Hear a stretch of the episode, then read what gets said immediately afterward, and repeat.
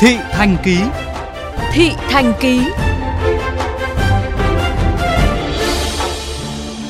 Thưa quý vị, thành phố Hồ Chí Minh hiện có gần 300 dự án khu dân cư bị bỏ rơi với nhiều lý do khác nhau. Điều này dẫn tới việc nhiều nơi hệ thống hạ tầng giao thông xuống cấp nghiêm trọng, gây ảnh hưởng tới cuộc sống của người dân và mất an toàn giao thông. Ghi nhận của phóng viên chương trình. Tuyến đường Nguyễn Thị Thập đoạn gần cầu Hiêm Lam thuộc phường Tân Hưng, quận 7, mặt đường lõm chởm, nhiều ổ gà lớn nhỏ. Gần đó, ở ngã tư Nguyễn Thị Thập dẫn vào đường Hoàng Trọng Mậu và đường D1, vạch qua đường dành cho người đi bộ đã bị mờ. Trời mưa, có nơi nước tù động.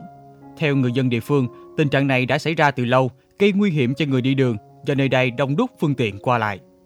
Nước nâu rồi nó dơ, bụi bặm, mưa nước ờ, nó ngập nữa chứ không phải không ha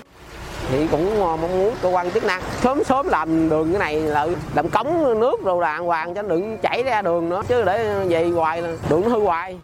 Còn tại thành phố Thủ Đức, hàng loạt tuyến đường cũng đang xuống cấp nghiêm trọng nhưng không được khắc phục, sửa chữa. Đơn cử như đường Nguyễn Hoàng thuộc phường An Phú, tuyến đường dài chỉ hơn 1 km nhưng mặt đường trồi sụt với ổ gà ổ voi chi chít trên mặt đường. Mùa nắng thì bụi mù mịt, mùa mưa thì nước động thành vũng, tạo thành cái bẫy khiến nhiều người đi đường té ngã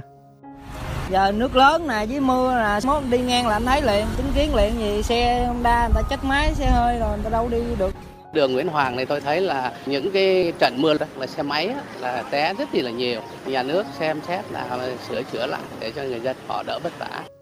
Tương tự, đường Tiền Lân 1 và Tiền Lân 7 dẫn vào khu dân cư Hoàng Hải thuộc xã Bà Điểm, huyện Hóc Môn. Nhiều năm nay xuống cấp trầm trọng nhưng không ai ngó ngàng. Nhiều đoạn bông tróc nhựa lộ ra từng mảng đá nham nhở, bụi bay mù mịt mỗi khi có phương tiện đi qua. Ngoài ra, do nhiều xe tải chạy vào để đi tắt qua khu công nghiệp Vĩnh Lộc nên con đường bị cày xới. Theo ông Trần Quốc Tuấn, trưởng phòng quản lý đô thị huyện Hóc Môn, hai tuyến đường thuộc quản lý của chủ đầu tư dự án là công ty cổ phần kinh doanh nhà Hoàng Hải, nhưng công ty này đã bị Sở Kế hoạch Đầu tư rút giấy phép kinh doanh từ năm 2018 và pháp nhân cũng không còn nên dẫn đến việc không thực hiện được công tác duy tu bảo dưỡng hàng năm. Hiện Ủy ban dân huyện Hóc Môn đã có kiến nghị cho phép huyện được tiếp nhận hạ tầng tuyến đường này. Huyện cũng đã có nhiều lần kiến nghị các sở giao thông vận tải, sở dựng cho phép là huyện sẽ tiếp nhận các cái hạng mục hạ tầng theo cái hiện trạng thực tế. Thì trên cơ sở đó thì huyện sẽ làm cái căn cứ cơ sở để đưa vào cái công tác duy tư bảo dưỡng hàng năm để ờ, có thể là khắc phục chỉnh trang các cái tuyến đường này. Trong cái thời gian tới thì chúng tôi sẽ tiếp tục phối hợp kiến nghị Sở Giao thông Vận tải, Sở dần xem xét đối với vấn đề trên để làm cơ sở sớm khắc phục. Sở Giao thông Vận tải Thành phố Hồ Chí Minh cho biết, toàn thành phố hiện có gần 300 dự án khu dân cư không còn chủ đầu tư, tức là chủ đầu tư giải thể, không còn pháp nhân, khiến công tác duy tu, sửa chữa hạ tầng kỹ thuật, hạ tầng giao thông bị bỏ ngỏ. Điều này dẫn tới hệ thống hạ tầng giao thông xuống cấp trầm trọng, thiếu an toàn. Ngoài ra, việc kinh phí bảo trì ngành giao thông chi khoảng 50%, trong khi đó địa phương còn thấp hơn – khoảng 40%, khiến công tác này gặp khó khăn.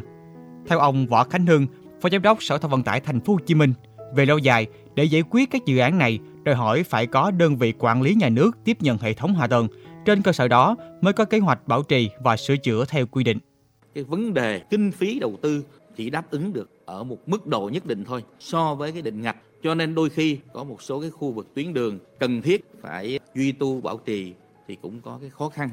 muốn giải quyết cái việc này á, thì đòi hỏi á, là phải có đơn vị quản lý nhà nước quản lý cái hệ thống hạ tầng này trên cơ sở đó thì mới có thể là bảo trì sửa chữa